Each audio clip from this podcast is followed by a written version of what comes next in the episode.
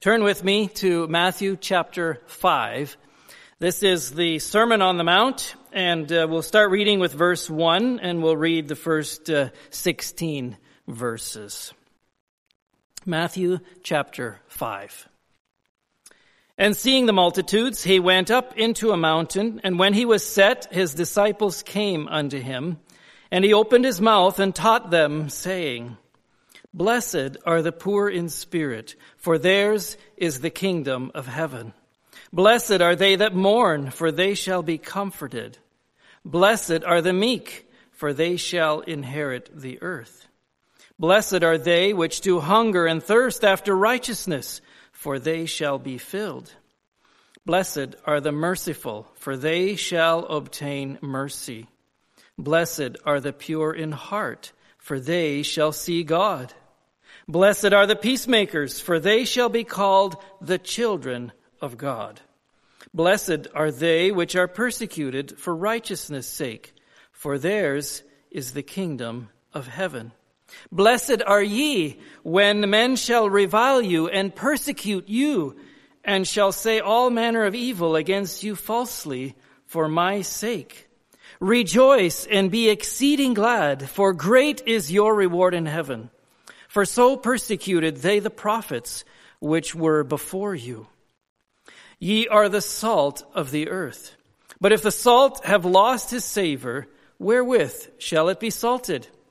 It is thenceforth good for nothing, but to be cast out and to be trodden under foot of men. Ye are the light of the world. A city that is set on an hill cannot be hid. Neither do men light a candle and put it under a bushel, but on a candlestick, and it giveth light unto all that are in the house.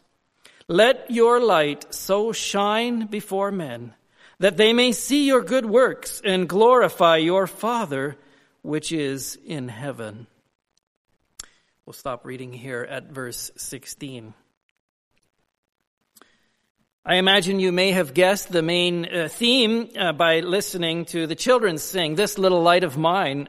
The message this evening, though I read the first uh, 16 verses of uh, this Sermon on the Mount, um, we're focusing mostly on the latter portion of it, the theme of salt and light. And then we'll connect back into some of these statements known as the Beatitudes. Jesus says here, ye are the salt of the earth.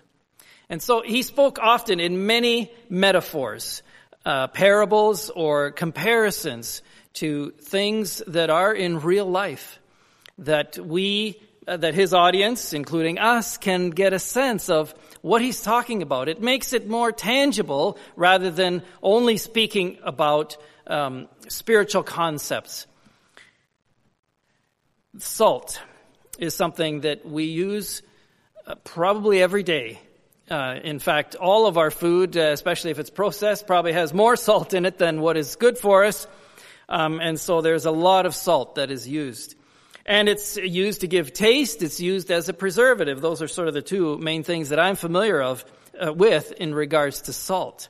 And it's used in numerous cases in the scriptures, as far back as the Levitical law uh, there was a command in Leviticus chapter 2 verse 13 as uh, God is instructing Moses, instructing the priests and the Levites, uh, that they are to season their meat offerings with salt. And so even there, it had a particular purpose. Back in the days before we had refrigeration, salt was used a lot as a preservative, in particular for meat, to prevent it from going bad. and so my understanding would be then, these are the two analogies that Jesus is drawing from when he uses this word salt. We are the salt. You are the salt of the earth. Now, of course, uh, maybe we need to step back a little bit and look at context here. Matthew chapter 5, the whole Sermon on the Mount is describing the characteristics, the virtues, the qualities of a person who is saved, who is a believer and a disciple of Jesus Christ and walking with him on a daily basis. Um, this is not merely a, a, moral code which one should live by and then hopefully gain eternal life by attaining to this uh, high level moral code.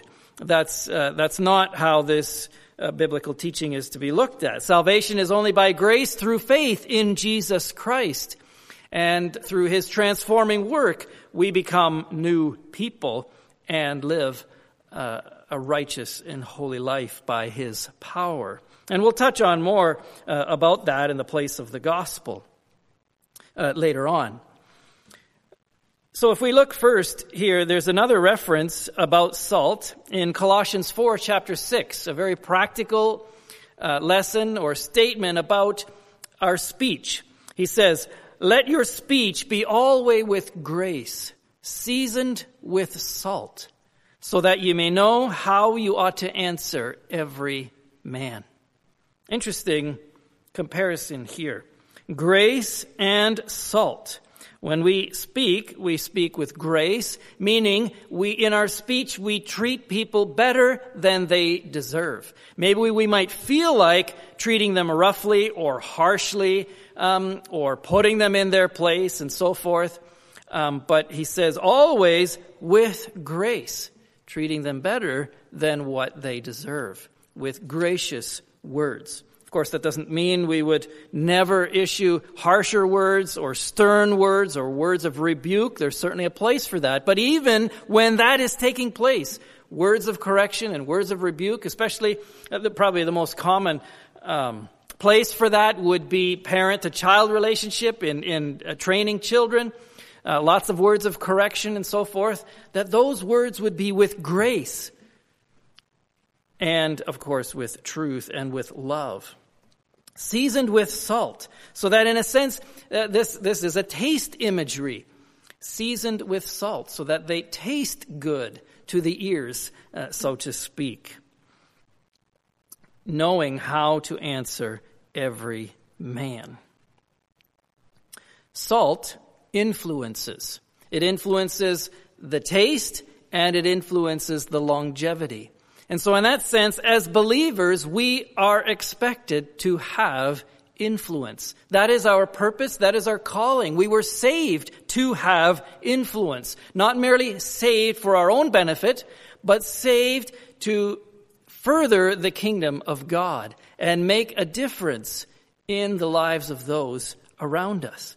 And so in that sense, if our purpose is influence, that means we need to be in places of influence. That means whenever those opportunities are there to influence in word or in deed or in remaining silent, that also can have a place of influence. Doesn't always mean speaking. Um, then we are to, in a sense, be called and act upon those opportunities. You've probably seen the analogy that, of course, salt needs to come out of the salt shaker in order to get used, in order to have its place. And if it just stays in the box, in the storage, in the salt uh, shaker, then it isn't being utilized. And of course, there's a place for storing uh, salt too, because it does get used. And so in that sense, if we would expand that analogy as believers, we need times of rest when we are in storage, so to speak. Um, but the main point is so that we become used or useful because he says here this aspect of usefulness or uselessness. It's useless if it has lost its savor, if it is no longer salty, if we've lost our, our ability to influence uh, and we're not influencing towards the kingdom of God. There's strong words there uh, as he compares it to salt that doesn't have saltiness, what's the point of it? Then it's used as something to spread by the wayside. Maybe similar to sand. It just use, it's used as, as filler uh, to walk on. And so when we think about influence, taking inventory of your last few days, in what ways have you influenced the people that are around you towards the kingdom of God? That's your point. That's the point of this message uh, here when we're talking about salt. And there's lots of places that we can do that in influence, as well as influencing with good taste and preservation. And so we'll look at the nuances of those. So if we look at the, the comparison of good taste, are we a pleasant Christian to be around? When we are in the room, does it add a sense of blessing to the space where we are? That would be the analogy of salt. It adds blessing and flavor and taste to whatever food it is added when it's added in the proper amount, proper proportion. And so likewise, that your presence as a believer in the space where you are, in your home right now, uh, when you are at work, when you are out and about, uh, interacting with the public, uh, when you are at school, when you are interacting with your neighbors, walking around your neighborhood, etc. Are you influencing good taste? Are you pleasant to be around? That would be one way of being salt. Uh, does it influence conversation and behavior towards good? So in that sense, there's a measure of preservation there, that the fact that you are present there likely should and often does, as a believer, of course, if you are uh, being a believer, spirit filled, it will influence how people behave around you. And probably a, an example that I've heard often, which I experience myself and maybe many of you have, is it influences the nature of the conversation that's around you. If you are uh, in a place of uh, work or in a place of school where the uh, habitual language is foul language, uh, I've heard testimony of many believers that their presence influences that type of language to not be present anymore. And people will recognize and sometimes even apologize if an inappropriate word, foul language slips out of their mouth. They, they will apologize and be polite. That has been my experience numerous times. But not always. Uh, sometimes I'm in the presence of very vulgar people that uh, don't care and uh, foul language uh, continues uh, anyway. But in, in many cases, I've heard that testimony and that might be your own experience as well. So there's an example of just the fact that you are present there influences the kind of talk that exists. Now we can extend that further into many other examples uh, in, in regards to talk. If you are present, is there likely to be gossip there? And if there was gossip there and you coming into that place, would the gossip cease or be reduced or would they become embarrassed? Or perhaps your, your uh, reputation is different because you participate in the gossip or maybe even instigate such things. That would be an example where you're not being the salt that Jesus calls you as a follower of Jesus Christ, as a disciple of Jesus to be, to influence the kind of conversation that is around you.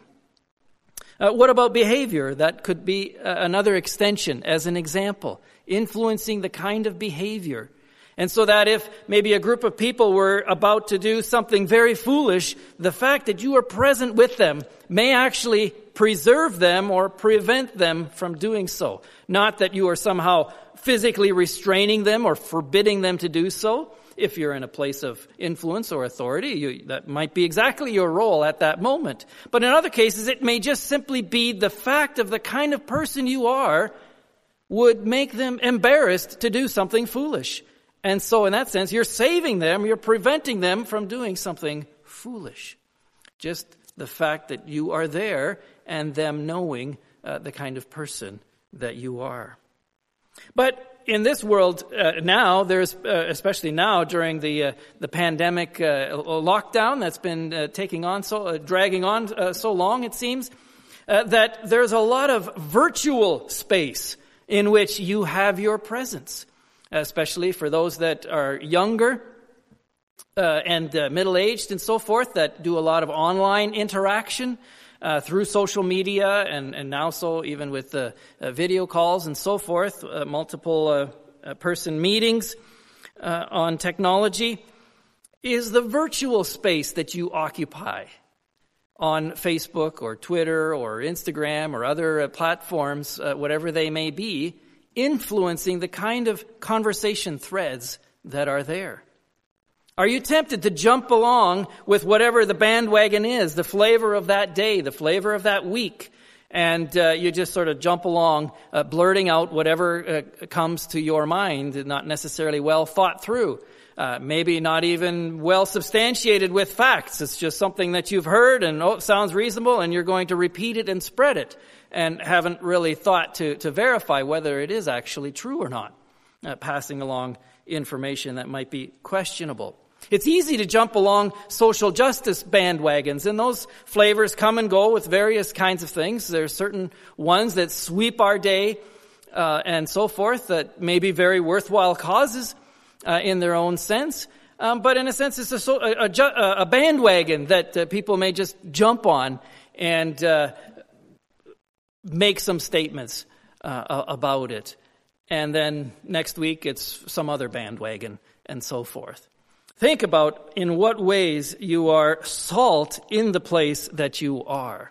And sometimes there is short-term opportunities to speak uh, about the kingdom of God, to speak about Jesus and about the gospel, uh, because he does certainly Jesus and the message of this of the gospel is relevant to every situation, uh, including, of course, social justice ones uh, as well, of course. But being the voice of grace and truth in every conversation that you have. Now, another example you may have heard of, and this would be one to avoid, uh, you've probably heard of the expression uh, rubbing salt in a wound. And so when someone makes a hurtful comment that adds insult to injury, so to speak, it's like rubbing salt in a wound. That would be very painful and not at all helpful. Um, I understand that there may be some uh, uses for saline solution or some light dilution of salt that does actually maybe aid the healing of, of wounds and so forth. I, am not a medical person to be able to uh, say much about that. Uh, but nevertheless, we are to be agents of Jesus' healing, but not in the sense that it rubs salt and is painful in someone else's wound, but rather that we are agents of comfort agents of hope, agents of healing and encouragement and restoration. And so is the example of salt. We are the salt of the earth. Let's move on to the light of the world. Ye are the light of the world. A city that is set on a hill cannot be hid. Let's look at this example of light because Jesus describes himself often as light. If we uh, want to go to John chapter 1, uh, you're welcome to follow with me here. There's a number of statements in John chapter 1 about light. Speaking about Jesus, verse 4. In him was life, meaning him, meaning Jesus, and the life was the light of men. And the light shineth in darkness and the darkness comprehended it not. Uh, that means the darkness could not overcome the light. The light was stronger. The light of Jesus is stronger than any darkness. Uh, light and darkness are often used as metaphors for good and evil. And uh, here Jesus, of course, is the light representing good. The John the Baptist came to bear witness of that light. Verse 7, that all men through him might believe. He was not that light, meaning John was not the light, but he was sent to bear witness of that light. And in a similar manner, that is also our calling, to bear witness of Jesus Christ. And we'll explore that in a, in a few minutes. That was the true light, meaning Jesus, which lighteth every man that comes into the world. Jesus is the light that pierces every darkness. There is no darkness that he is not able to overcome. And so we enter into the message of the gospel as the gospel is light. And we have this statement in uh, John chapter 3 verse 16 about God so loved the world that he gave his only begotten Son, that whosoever believeth in him should not perish, but have everlasting life. For God sent not his Son into the world to condemn the world, but that the world through him might be saved. He that believeth on him is not condemned, but he that believeth not is condemned already, because he hath not believed in the name of the only begotten Son of God. And this is the condemnation that light is come into the world. That's Jesus coming into the world. And men love darkness rather than light because their deeds were evil. For everyone that doeth evil hateth the light, neither cometh to the light, lest his deeds should be reproved. But he that doeth truth cometh to the light, that his deeds may be manifest that they are wrought in God. A fairly substantial passage here that we'll look at a little bit. And so this message primarily is to those who are in darkness right now. If you are not a Christian, then you are walking in darkness. If you have not submitted to the Lordship of Jesus Christ in your life, you are walking in darkness. If you are yet in your sins, you are in darkness. But the invitation is this evening to come to the light. The default standing that you have in darkness is condemnation. But you don't have to stay there. I encourage you to believe on the name of Jesus Christ and be saved. And this can take place for you this evening. You can begin that journey tonight. Call upon the name of the Lord. Recognize that you need Him for salvation. You can't save yourself. You're not going to be able to be good enough to make it to heaven by your good works. Nobody makes it in that way. That is not the way salvation works. Salvation is by grace through faith in Jesus Christ. And he extends this invitation to you because he loves you. God so loved the world. Let's substitute the world there for your name. Whatever your name is, Jim or Bob or Sally or Susan, God so loved you that he gave his only begotten son, that whosoever, that means you, that if you believe, you should not perish, but have everlasting life. Why would you turn such an offer down? Don't reject it for another moment. Turn to Jesus. Turn to his light. Don't resist the, the truth and the light that is available to you to light up your the darkness of your heart and cleanse you and transform you. Uh, numerous other statements that Jesus says about light and that we will uh, touch on in John 8 verse 12.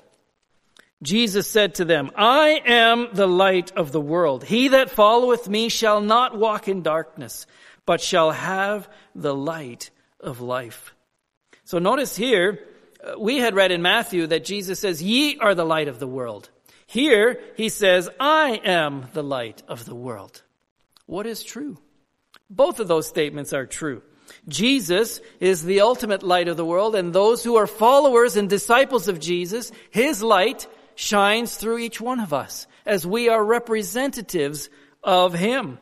There's a statement here in, in uh, the epistle of John, 1 John chapter 4, verse uh, 17, just the last half here. Because as he is, meaning Jesus, so are we in this world. Because Jesus is physically no longer present here. He is present in the form of the Holy Spirit, indwelling each believer. And so we are his representatives, being the light that is in the world. And so we are to shine the light of Jesus into the world. John 12, 46, Jesus speaking, I am come a light into the world, that whosoever believeth on me should not abide in darkness. I encourage those who do not yet believe on him, turn to him and fully believe.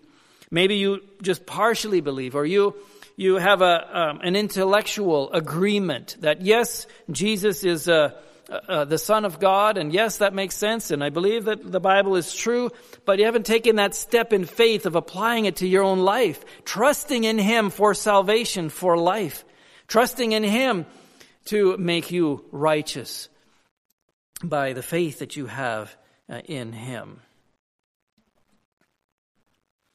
A city that is set on a hill cannot be hid. It seems here that this is the uh, not just merely something uh, being a light as a believer is not merely something that we do. I'm going to be a light today and then tomorrow I'm going to decide to turn my light off. Uh, that's not how it's intended to be. Is this is part of our identity of who we are, and then it reflects of how we conduct ourselves and how we function. And that the intention is that this light is visible um, in a broader scale in wherever we are, uh, in the corner where we are, so to speak. That's certainly the case. Um, but don't hide it and giveth light unto all that are in the house. Verse 15, he says. And then verse 16, then he says, let your light so shine before men. Let's look at this word let a little bit. That's very interesting here. This word let can have two meanings. And we interpret it based on context here. It can mean to restrain, as it's used in Second Thessalonians, uh, talking about the man of sin, that he who now letteth uh, will let is sort of this phrase, uh, maybe somewhat of a, a, play on words, if that's the right way to say it. Uh, speaking about restraining, there is this particular force that's restraining the evil in the world. Perhaps it's the presence of the Christians being salt that could connect into that. Um, but the other meaning of it then is to not restrain. This meaning to restrain, as the word let, that's more of an archaic, an ancient way of using it. We don't typically use the word that way. Here it's used in the term of, like we understand it, to not restrain. Don't restrain your light from shining. So that's interesting. Uh, so this implies then that the default state of the Christian, the transformed state that Jesus put us in, is that our light is shining. And we need to not restrain that from shining. As opposed to maybe looking at it in reverse, we need to actively turn our light on and work hard to make sure that our light is, is uh, burning brightly. That's not the image that we have here. It's the light of the gospel, the light of the presence of Jesus Christ is shining through us, and at times we can restrict that as opposed to letting it shine through. And so what might be some ways that you have that are restricting the light of the gospel, the light of the kingdom of God, the light of the presence of Jesus shine through? Consider those restrictions and take them out of the way and let that light shine through. I read a devotional some time ago, a little bit more than a year ago, um, written by Max Lucado. Um, and uh, this touches here on this theme here uh, on verse 16. Let your light so shine before men, and there's a purpose here, that they may see your good works and glorify your Father which is in heaven. There's an intention here for believers. But let's ponder on for a moment those that have uh, young children, and uh, or all of us would have that experience of observing children it's not unusual for children to want to draw attention to themselves. Frequently they would say, look at me, and they'll perform some task. Maybe they just learned to ride a bicycle, or they're bouncing a ball, or they're skipping, or, or uh, uh, jumping on the trampoline, whatever it may, may be. Look at me is often children do things to try to get noticed, to try to get attention to themselves.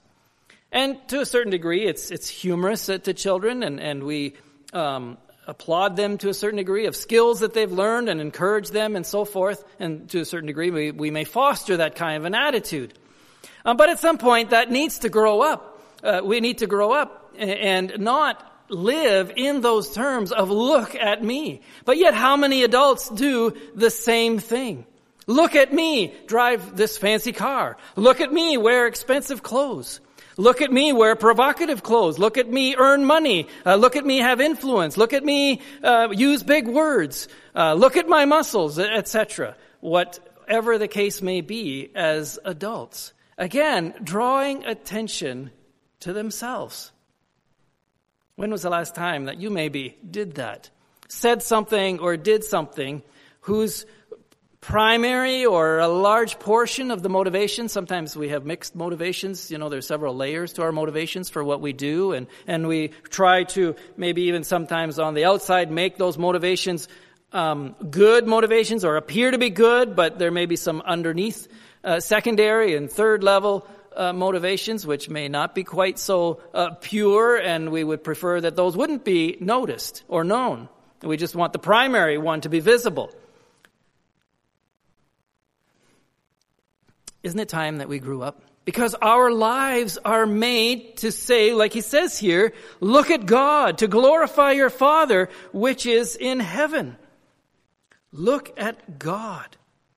People are to look at us as representatives of God, but in a sense we are to be somewhat invisible in the sense that our lives point to Jesus Christ and the wonder of what he has done and is doing in us and through us. If we look at uh, Galatians chapter 2, Jesus, uh, the apostle Paul writes it this way. I am crucified with Christ. Nevertheless, I live, yet not I, but Christ liveth in me. And the life which I now live in the flesh, I live by the faith of the Son of God, who loved me and gave himself for me. As a believer, you have died to yourself. And we are to continually, as Paul said, I die daily. So that's an active exercise, shall we say, to die to ourselves, to resist the desire to draw attention to ourselves, but rather to point to Jesus Christ. This verse 20 here uh, uses this phrase here, I and me uh, numerous times. I had counted eight times here the word I is used, and five times the word Christ or God is referenced in this. Is really emphasizing a lot here of this contrast between I and God. That we are, our identity is to point to Him. And so in what ways, even during recent days and the uniqueness of this situation that we are in with the lockdown, uh, to point to Jesus, to trust that He is the one that is the solution. Is there opportunities that we have in conversation to let our light shine such that it points to Jesus as the solution? Rather than man's solution, whether it's research or technology um, or physical distancing or a vaccine or whatever the case may be, Jesus ultimately is the solution. And if any of those other components are a piece of the solution, it would only work by His blessing anyway. Are we acknowledging that such that people know that they don't put their trust in man's devices, but rather that your trust is in Jesus Christ and His ability to take care of things? Do we talk to others about how important it is to gather together at church? In gatherings like we used to. That isn't per, uh, permitted yet. Maybe there's even a place to speak to an, or write to an elected official uh, to get that policy changed quickly. Just in ways in which that we can be salt and light, recognizing that Jesus is important. And as his followers, we have something to say uh, uh about that. Well, we can point to Jesus in online communication, lots of forums online uh, for that. And we can get tangled up in side debates uh, that, that may be more politically motivated and so forth, or economically uh, motivated. The main point is the kingdom of God and Jesus Christ as the solution.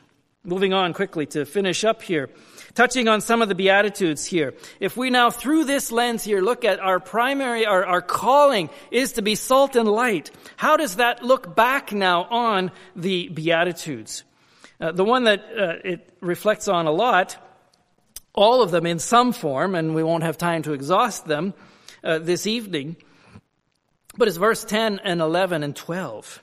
Blessed are they which are persecuted for righteousness' sake, for theirs is the kingdom of heaven. The level of persecution often is directly proportional to how fruitful someone is in the kingdom of God. We read about that in Acts when the disciples were active in healing and preaching the word of God, then they were persecuted and attacked. All they would have needed to do is remain silent and practice their faith privately and in silence and in secret meetings, then the persecution would have been much less uh, and perhaps even uh, non-existent. But the apostles, even when they were threatened and beaten, they said, we cannot but speak the things that we have seen and heard. In essence, they're saying, we cannot do anything else other than being salt and light. That is our calling because of what we have experienced, that transforming power of the work of Jesus Christ. Blessed are they which are persecuted for righteousness' sake. But then Jesus makes it more personal. He really, th- this point is emphasized the most in these Beatitudes.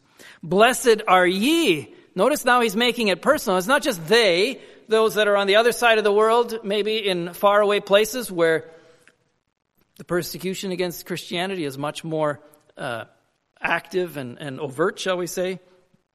But now he says, Blessed are you when men shall revile you. That means to treat you harshly and, and uh, wrongly and persecute you and shall say all manner of evil against you falsely. So there's false accusations for my sake. And furthermore, he goes further and says, rejoice and be exceeding glad. For great is your reward in heaven. So for, for so persecuted they the prophets which were before you. Is one of the hindrances for you in being salt and light the fear of persecution?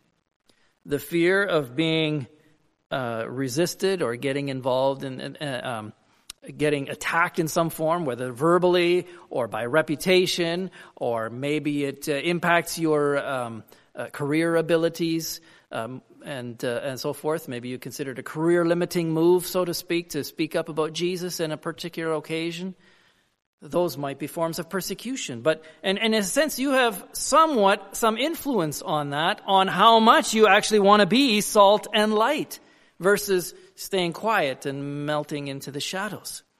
May we not be fearful of that or afraid, but rather recognize that the sufferings of this present world are nothing to be compared with the glory which shall be revealed in us. We read about that in Romans chapter 8 in Romans chapter 5, I had preached on that a week and a half ago, speaking about rejoicing and being exceeding glad uh, when there are hard times and, and uh, persecutions and so forth. And so we see that's, that's a recurring theme in numerous uh, scriptures here. That we glory in tribulations. We rejoice in difficulties, in hard times because of what that produces. Rejoice and be exceeding glad. Likewise, moving on to some of the other Beatitudes in closing, as our light shines, that we are peacemakers. Blessed are the peacemakers, for they shall be called the children of God. Making peace between God and man and introducing that peace to others. Reconciliation where things were apart. Blessed are the pure in heart, those that are merciful, which do hunger and thirst after righteousness uh, meekness in the sense of gentleness. All of these have a place in the way we conduct ourselves as believers, as salt and light. And this is a very active thing. We're going to uh, shortly listen to a camp choir, to, um, the teen choir sang this song. I think it was 2006. Uh, so that's going back quite a few years. Uh, Go light your world. And there's a particular phrase here. Take note uh, of it here. Carry your candle. Run to the darkness. This element of advancing in the kingdom of God, not just standing still and shining where you are. And if people come, they happen to see you, that's great. Well, that's certainly one place. But Jesus described very uh, explicitly to go out into all the world, carrying his light and his message of hope and reconciliation to every place. Carry your candle and run to the darkness.